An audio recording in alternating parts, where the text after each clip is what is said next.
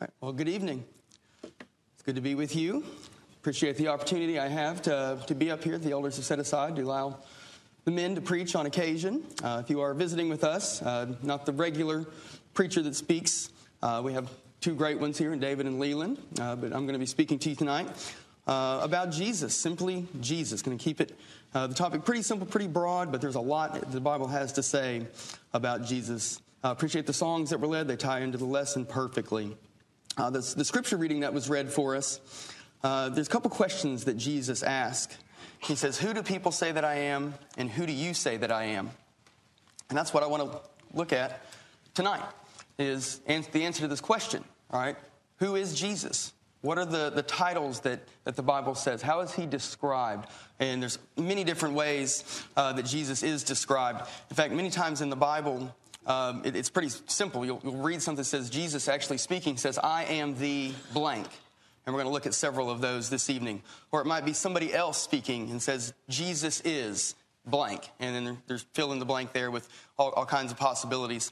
Um, I'm, I'm going to try to tackle 20 of them is, is my goal this evening uh, and i know there's at least a dozen more probably double that maybe even more than that of things that we could put into this category uh, it's going to be just a brief snapshot on each one. Um, all of these could easily be a sermon in their own. And I might encourage you to, in fact, do further Bible study. Do a simple word search on, on all of these. Just pick, pick one a day uh, and just see what the Bible has to say about this particular uh, subject matter, about Jesus being all of these different things. Uh, if you like taking notes, this is a really, I think, good sermon because you can pretty much number your paper from 1 to 20. And I'm going to give you 20 things. I'm going to give you a verse, and, and what that thing is. There'll be some other verses to supplement in. If you don't like taking notes, but you want to try, this would be a good starting one. Uh, it's going to be pretty simple. Again, 20 things. You have a nice list uh, by the end of the evening of things that Jesus is. Let's jump right in. I encourage you to turn, uh, if you can, uh, to the scriptures um, and, and, look at each one we're saying so you can read it for yourself. If you want to turn to John chapter 20, verse 31. And a lot of these are in John. John actually describes Jesus um, in many different ways. He's very detailed about that. Uh, so, lot, not all of them, but a lot of them are going to come from John. Uh, but in John 20, verse 31, John writes, But these are written so that you, you may believe that Jesus is the Christ, the Son of God, and that by believing you may have life in his name. So, we get a couple of them right away. I'm going to focus on the Son of God first. All right, John states that he believes that Jesus is the Son of God, and he wants others to believe the exact same thing. And then he says, believing in Jesus uh, as the Son of God is the beginning of the path to an eternal life in heaven. And John also writes in 1 John, I'm going to turn over there. The other passages up there so you can get ready for them. 1 John chapter 4, verse 15. He writes, Whoever confesses that Jesus is the Son of God, God abides in him, and he in God. So, again, believing that Jesus is the Son of God is a very important uh, concept, very important thing that we need to understand if we are going to be with God and be in heaven. Others heard Jesus say this, not just uh, John writing it, uh, but if you think about uh, at the end of his life, he's being put on trial and they're asking him questions in Matthew chapter 27, verse 43.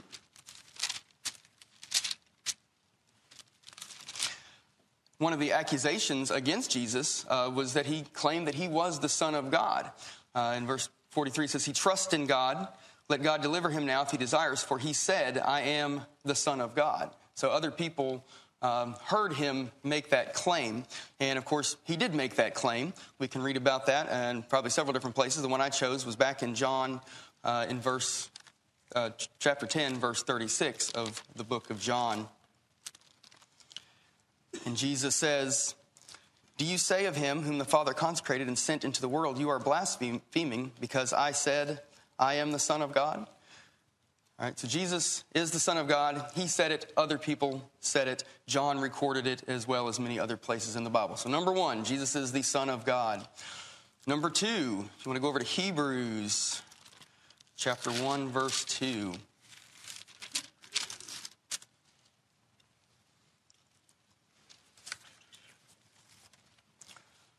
I'm going to start in verse 1. It says, Long ago, at many times and in many ways, God spoke to our fathers by the prophets. But in these last days, he has spoken to us by his Son, whom he appointed the heir of all things, through whom also he created the world. I want to focus on Jesus being our creator uh, for number two. Uh, Jesus was present, he was involved in creation, he did not come later. Uh, he was not an afterthought after some other things that God did didn't didn't work out through the Jewish nation. Uh, he was he's there. He's eternal. He's from the beginning, and he was involved in creation. And I, I, don't know how many times I read Genesis chapter one when I was younger and did not pick up on this subtle little thing here. And the first time it was introduced to me, uh, it was just like getting hit in the face. Um, so I'm going to go to it. Genesis chapter one, verse 26. Um, the language, not, by the way, I'm reading from the English Standard Version this evening, uh, just so you know where, where I'm getting my, my verses from. But in, at the very beginning, Genesis chapter 1, verse 26 says, Then God said, Let us make man in our image, after our likeness. And the first time, I don't know how many times I overlooked that fact that it's us in our. And so Jesus is there. He's from the beginning, and He is helping in creation, creating man in their image. So Jesus has a role as being our creator. One of the things that does is it means he deserves our respect, the same reverence and praise that God does uh, as our creators and giving us our existence. So Jesus helped create the world, in essence, helped create us. Try to keep up with my clicks as well. All right, moving on. Back to the New Testament, Matthew chapter 16, verse 16.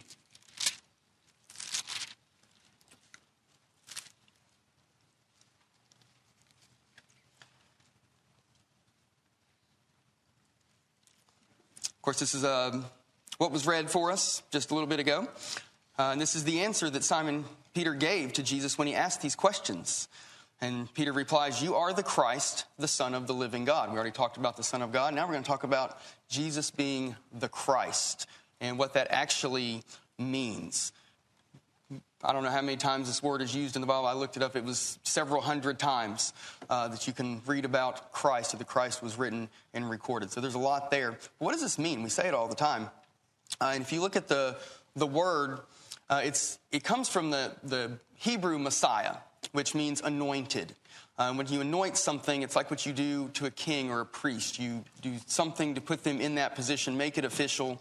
Uh, Christ is anointed, uh, but he is the anointed. He was prophesied about. Uh, in, in John chapter 1, John even defines this. He makes that comparison. If you look at those verses there, um, a couple different places, he mentions the word Messiah, and then most, most Bibles have a parenthetical citation that says it means Christ. So easy, easy enough to get the definition of what that means, or that they mean the same thing. One's just the Hebrew word, one's just the Greek word.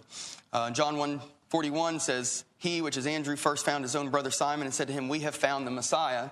Uh, and I believe it's John that probably adds, which means Christ. The same thing happens, uh, the story about the Samaritan woman. Um, he, she, she says, I know that Messiah is coming. And again, John, I think, puts in there who is called Christ.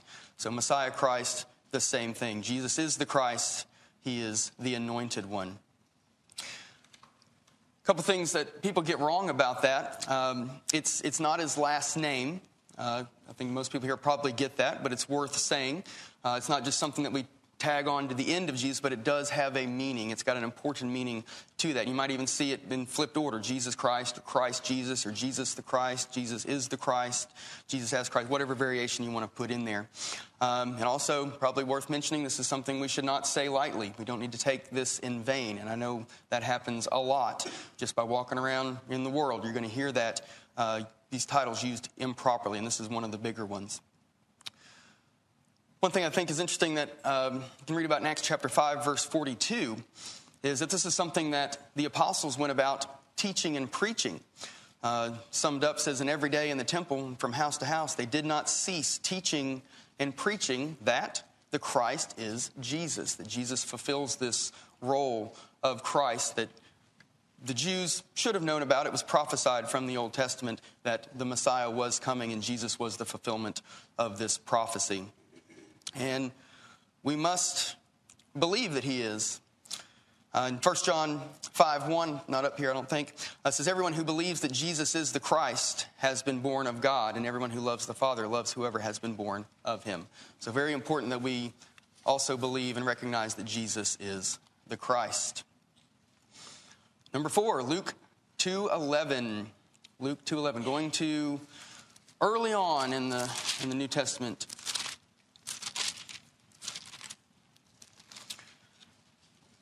Very famous verse.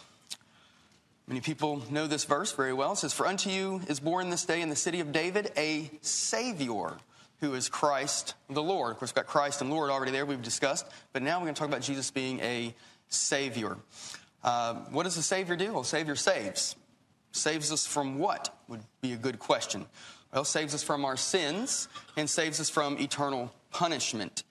Uh, that's something that should be very appealing to all of us, especially if you read more in the Bible about this, this topic, uh, being saved and being saved from, from what you need to be saved from. Uh, similarly, in Matthew 121, uh, about the same time period, uh, says, She will bear a son, and you shall call his name Jesus, for he will save his people from their sins. So we get the explanation here uh, of what a Savior or what Jesus is going to save us from, going to save us from our sins. And these uh, verses, of course, are from his birth, are very early on, um, even before his birth. But let's go to things that happened afterwards. Again, John, in 1 John chapter 4, uh, again, writing way after the fact here, uh, after Jesus' life, he writes in John chapter 4, verse 14, and we have seen and testify that the Father has sent his Son to be the Savior of the world. So John gives his testimony here that Jesus is the Savior of, notice, the world, everyone. Uh, and he fulfilled the Word of God. In 2 Timothy chapter 1, read a little bit about this as well.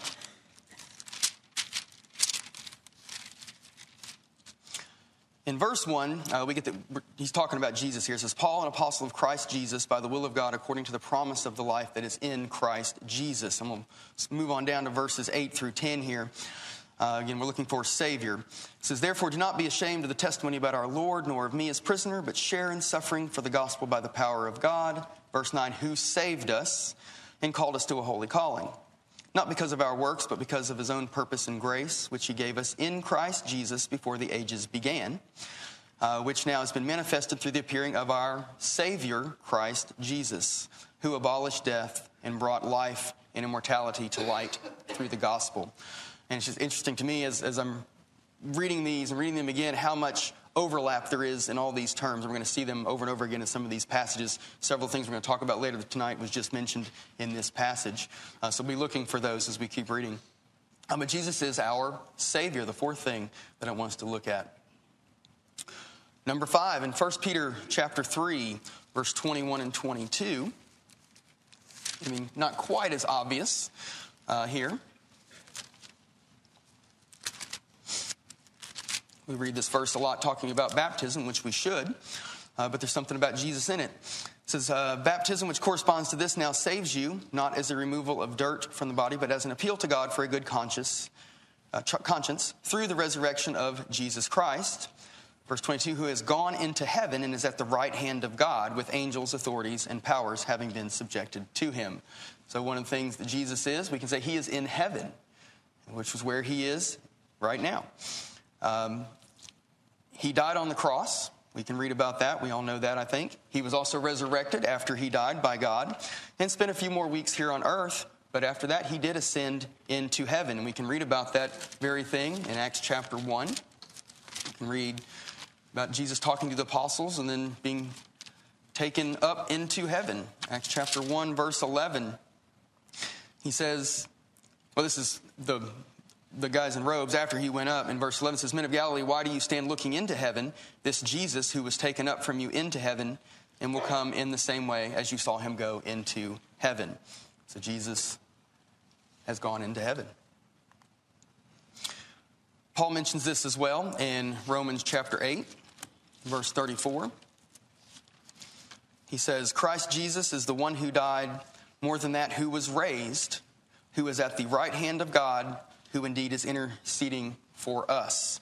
So, right hand of God, where's God? God's in heaven, uh, right there with God. That could be an, another another topic, another thing that Jesus, a little bonus one there for you. Jesus is, is at the right hand of God, uh, as well as being in heaven. All right, moving on. number 6 in 2 Peter 1:11.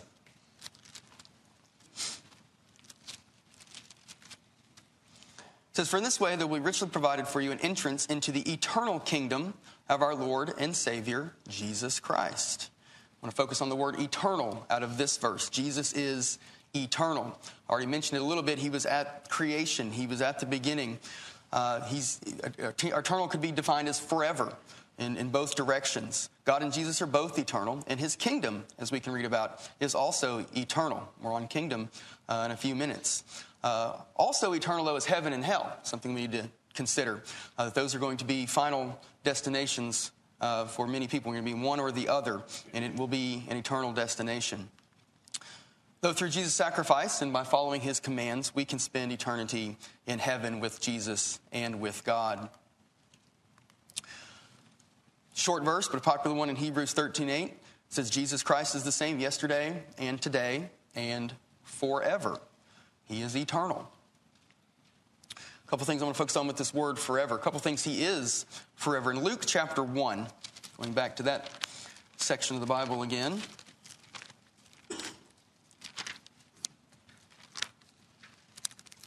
Verses 31 and 33 of Luke chapter 1 says, And behold, you will conceive in your womb and bear a son, and you shall call his name Jesus, and he will be great and will be called the Son of the Most High, and the Lord God will give to him the throne of his father David, and he will reign over the house of Jacob forever, and of his kingdom there will be no end. So he is a king forever. He not, not only is eternal, but he will have the role of king forever, unlike all of the earthly kings that we have. A little bit more on, on that topic later in just a few minutes. He's also a priest forever. If you go over to Hebrews, a couple of passages that speak to this concept.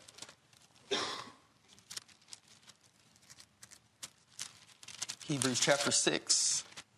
Look something in 6 and something in 7. In fact, if you read this entire section, uh, you'll read a lot about this particular subject. We'll hit a couple of verses here that bring the point out.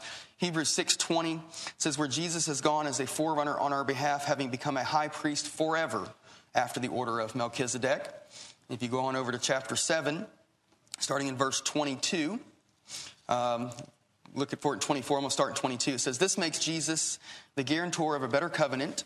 The former priests were many in number because they were prevented by death from continuing in office. But he holds his priesthood permanently because he continues forever.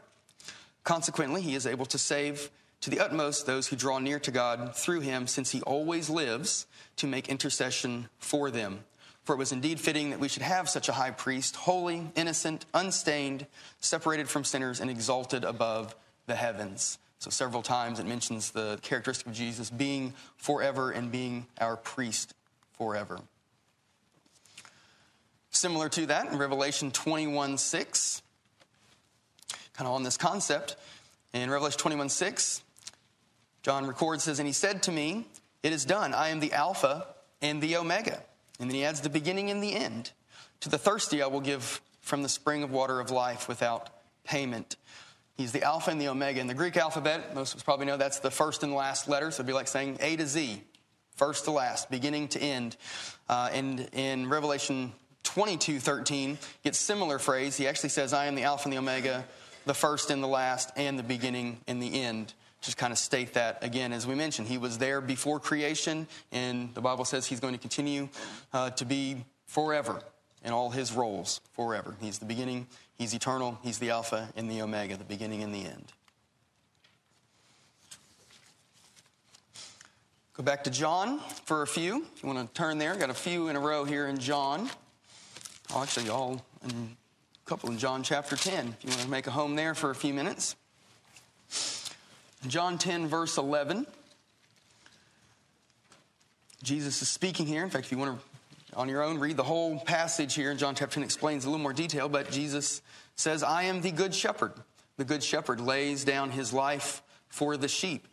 Shepherds care for the sheep, they protect the sheep, they lead the sheep. And that's, of course, what he does uh, to those that are his. In the feeding of the 5,000, he actually uses a, this phrase kind of similarly. He mentions um, when he sees them, he saw the great crowd and he had compassion on them because they were like sheep without a shepherd. Of course, He is our shepherd, and He is the shepherd uh, for everyone who would choose to, to be in His fold. And then a little bit further down, uh, kind of he states the same thing in John chapter 10. He says, I am the good shepherd, says it again. I know my own, and my own know me, just as the Father knows me, and I know the Father, and I lay down my life for the sheep. If you back up a few verses, uh, as he gets into this particular explanation about him being the good shepherd, he makes this statement in John 10 7. He says, uh, Truly, truly, I say to you, I am the door of the sheep. Not only is he the shepherd for the sheep, but he's the door for them. Uh, and you can read that. He talks about the entrance into the pasture. Uh, so it's the way to protection, the way to safety, the way to, to peace and being safe from harm. Uh, in a couple verses later in, in chapter 10, also verse 9, he says, I am the door. If anyone enters by me, he will be saved and will go in and out and find pasture. So he's the good shepherd, he's the door for the sheep. And in keeping with the sheep, theme of sheep here, in John chapter 1, we, one of the phrases we sang just a few minutes ago, we sing it a lot, actually.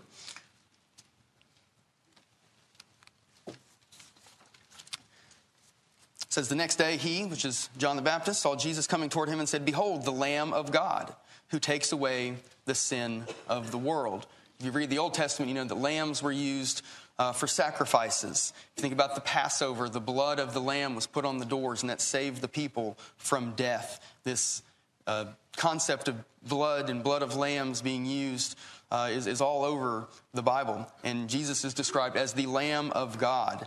And Paul mentions a similar phrase in 1 Corinthians chapter 5, talking to the Corinthians. He says, Cleanse out the old leaven that you may be a new lump as you really are in leaven, for Christ, our Passover lamb, has been sacrificed, using very similar uh, imagery there about Jesus being the Lamb of God or the Passover lamb. And of course, he sacrificed for all of us. All right, but I think that was 10, right? 10, halfway, halfway home get a, a two for one here. Go to John chapter 11 if you're still in John. Slide over a little bit.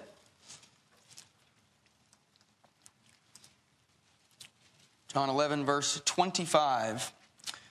This is at the scene where Lazarus had died, uh, and, and, Jesus went to raise him from the dead. And some interesting comments are made uh, by, by the people here. Uh, but Martha asks a question. Jesus responds and says, I am the resurrection and the life. Whoever believes in me, though he die, yet he shall live. So we have two. He's the resurrection and he's the life. Of course, those are very much related. Uh, if you again continue on reading through there, um, where I going? To 25 and 26. And everyone who lives and believes in me shall never die. Do you believe this? And she says, Yes, Lord, I believe that you are the Christ, the Son of God, who is coming into the world. So she responds with even some of the other uh, descriptions that we've already covered this evening. Let's talk a little bit about resurrection. In Romans chapter 6 is a good place to go. Paul writes about the resurrection.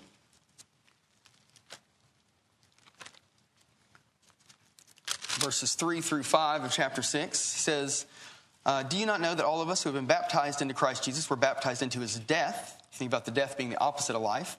Uh, we were buried, therefore, with him by baptism into death, in order that, just as Christ was raised from the dead by the glory of the Father, we too might walk in newness of life.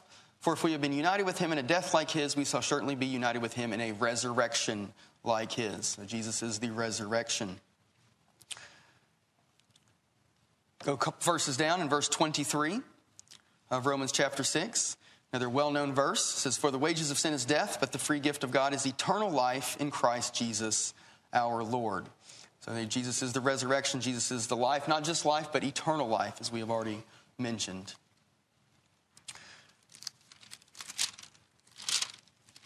Back to John, chapter 6, verse 35. Keeping with the theme of life, uh, Jesus again is teaching the people talking about this particular concept, and he uses this analogy. He says to them, I am the bread of life. Whoever comes to me shall not hunger, and whoever believes in me shall never thirst. And he's emphasizing this point that he is the way to life. Um, the, the crowds were a little bit confused about this teaching. They didn't quite understand how he could be eaten. They were thinking physically or how he could bring the food from heaven that was only God could do that. And there's all these different viewpoints here. If you, are familiar with that passage, you want to reread it at some point. Uh, the Jews did not like that particular claim that he made. Uh, but he makes it. He says, I am the bread of life. He says it many, many times actually through this particular passage. Uh, if you want to pick up the reading, let's go to uh, verse 40. He says, For this is the will of my Father, that everyone who looks on the Son and believes in him should have eternal life, and I will raise him up on the last day. So the Jews, Jews grumbled about him because he said, I am the bread that came down from heaven. And then down in verse 47, 48, he says, Truly I say to you, whoever believes has eternal life. I am the bread of life. And you can, read this whole, it's a pretty lengthy chapter, uh, but it explains, of course, more in detail when you can read all of it at some point. But Jesus says he is the bread of life, and we need that to be able to sustain our lives. We need Jesus to be in him, with him eternally. By now, you're probably already thinking of this verse, uh, maybe the first one you thought of when I, I began this particular lesson this evening in John 14, 6. Jesus says, I am the way and the truth and the life. It's, it's three in a row right there. We already talked about life. Let's look at the way real fast. Uh, what is a way? It's a path. All right, it's, it's like a highway, right? a, a roadway. It's the way to go. In fact, the, the phrase the way is used synonymously with the church, with, with Christians in Acts. Uh, there's many, many passages that describe the, the gospel followers as being in the way. Um, not like blocking something, but the way, the way to go, the path. Um, and it's the way. You really want to focus on. It's, it's singular. It's exclusive. Jesus is the only way. Uh, in fact, if you read the rest of John 14, 6, he says, No one comes to the Father except through me. Jesus is the way. And if you look at, uh, compare this with Acts 4 12, he says, There is salvation in no one else, for there is no other name under heaven given among men by which we must be saved. And this can be a tricky concept to those in the world, especially even religious people. There's a lot of religious um, characters, religious beings or, uh, influencing people in people's lives, like a Muhammad or the Buddha, even Moses, Elijah, uh, the Pope, any founders of other religions, any individual who thinks they've come with their better way. These verses eliminate all of those. Jesus is the way. He is the way, singular, only one. And along those lines, he is also the truth. The truth is in Jesus. Think about truth, uh, what is the opposite? That's lies, false. Um, and Satan, of course, we can read about is, is the father of lies. And lies are sin, and sin leads to death. So we want to make sure we're in the truth, and Jesus is the truth. If you want to go to Ephesians chapter 4, some verses there that bring this point out.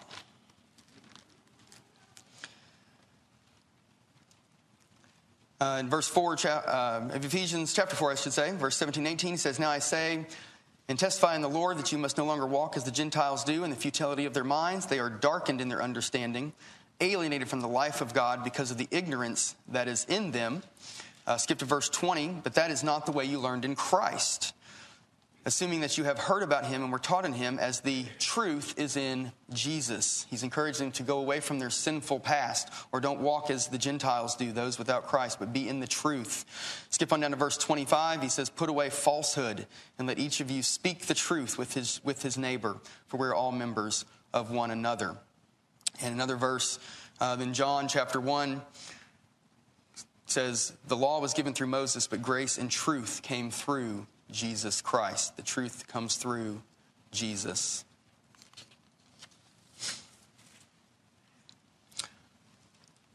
In John chapter 8, verse 12, John says, or writes, and Jesus spoke to them, saying, I am the light of the world. Whoever follows me will not walk in darkness, but will have the light of life. Much like life and death, uh, we get light and dark, or true and false, or uh, truth and lies. We get opposites here. The Bible has a lot to say on this subject as well, uh, but we know that Jesus is the light of the world. He says he's the light of life as well. In John 9, if you flip over there, uh, he says, As long as I am the world, I am the light of the world. He says it again. In this particular uh, place, he goes, goes on to heal the blind man, tries to give him some sight. uh, give, actually gives him his sight. Think about, I don't know if, what, what the guy could see before, if it was completely darkness or just blurry, but think about that relationship. He can see now. He's, he's been given the light uh, physically, but of course, Jesus is, is speaking even broader terms, spiritually and eternally. And also in John, verse, uh, chapter 12, verses 35 and 36, Jesus says to them, The light is among you for a little while. Walk while you have the light, lest darkness overtake you. And the one who walks in the darkness does not know where he is going. While you have the light, believe in the light that you may become sons of light. And when Jesus said these things, he departed. So we want to be sons of light in Jesus. All right, big finish here. Almost finished. I told you we're going to get to 20. 1 Timothy 6, 13 through 16. Got three in this one. It says, For I charge you in the presence of God, who gives life to all things, and of Christ Jesus, who is in his testimony before Pontius Pilate made the good confession, to keep the commandment unstained and free from reproach until the appearing of our Lord Jesus Christ. That's who we're talking about. Verse 15, which he will display at the proper time, he who is the blessed and only sovereign, the King of kings and Lord of lords. So we get all three of those uh, in one kind of short half a verse here. He's the sovereign. What does that mean? Some uh, translations, yours might say potentate or ruler right there. Uh, just it's, it's, a word that means one with great authority, the highest of rulers.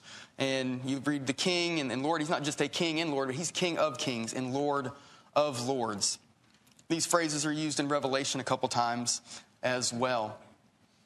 Let's talk about him being king uh, just for a moment.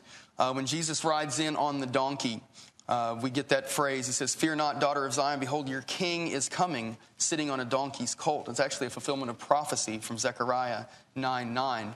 Uh, he's a humble king. Not only is, there, is he a king, he's humble, humble king coming in on, on riding on the donkey. And he's also not an earthly king. In John 18 36, Jesus says, My kingdom is not of this world. He's not an earthly king, he is a spiritual king. And as we've looked at, his kingdom, of course, is going to be forever, it is everlasting.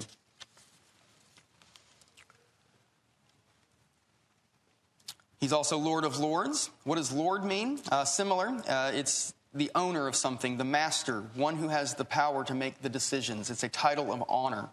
Uh, and this word is used hundreds of times uh, in the Bible as well. Um, let's look at the passage in Matthew 17 during the transfiguration of Jesus. Says, Peter said to Jesus, Lord. He calls him Lord right here. And says, It's good that we are here. If you wish, I'll make three tents one for you, one for Moses, and one for Elijah. While he was still speaking, behold, a bright cloud overshadowed them, and a voice from the cloud said, This is my beloved Son, with whom I am well pleased. Listen to him. The authority that Jesus has given by God over all others is very important and a very famous verse i know we all know very well colossians 3.17 and whatever you do in word or deed do everything in the name of the lord jesus. He's the lord. He has the authority uh, and we need to follow what he has instructed us to do. And finally in ephesians 5.23 relating to those he is the head of the church. Ephesians 5.23 he is the head of the church. We get this phrase in Colossians 1:18, also Ephesians 1:22, which we're going to close with uh, in just a minute. But not any man, as I mentioned earlier. Jesus is the head authority of the church. Several passages point that out. So here's a quick overview of the 20 things that we looked at. Uh, about 30 minutes or so. I was trying to keep it about a minute and a half per point. I think I did all right there. Uh, but it's a lot. I, like I said, I could have done 20 more maybe. You probably have thought of other things that Jesus could be. Uh, he's all of these things and many more, and that's a pretty, pretty good list. Uh, Jesus is an impressive being that we can read about in the Bible. I don't know any other person we can read about that can have this many and more attributes of this nature. Um, definitely something to, it's almost awe inspiring when you really look at it in this context. I would like us to close with Ephesians 1. I know we're studying Ephesians. Many of us are right now. Um, but if you look in this, and you could probably do this with a lot of passages, but a lot of things in here are some things we talked about this evening.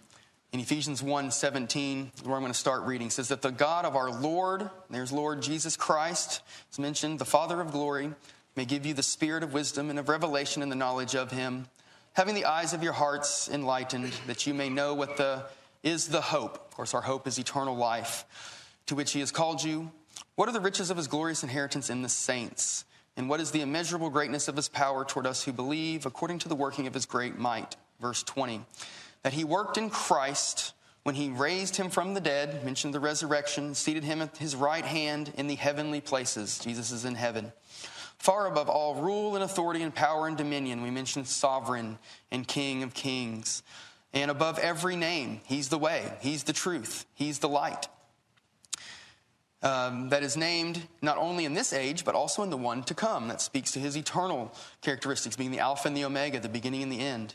And he put all things under his feet. He's king, he's Lord, and gave him his head over all things to the church, which is his body, the fullness of him who fills all in all. Jesus is pretty much everything. He's all of these things and many, many more.